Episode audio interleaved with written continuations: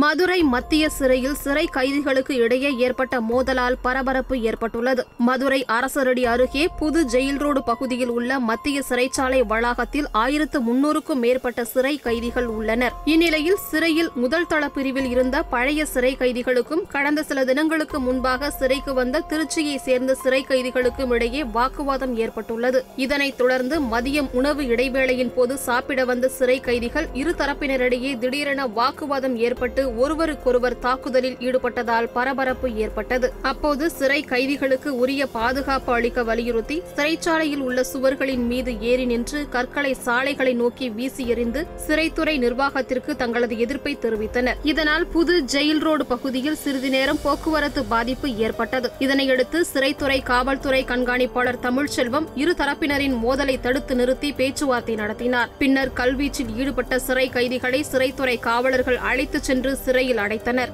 மேலும் மோதலில் காயம்பட்டவர்களுக்கு சிறை வளாக மருத்துவர் மூலமாக சிகிச்சை அளித்து வருகின்றனர். சிறைவாசிகள் மோதலை தொடர்ந்து சிறை வளாகத்தைச் சுற்றி காவல்துறையினர் பாதுகாப்பு பணியில் ஈடுபடுத்தப்பட்டுள்ளனர்.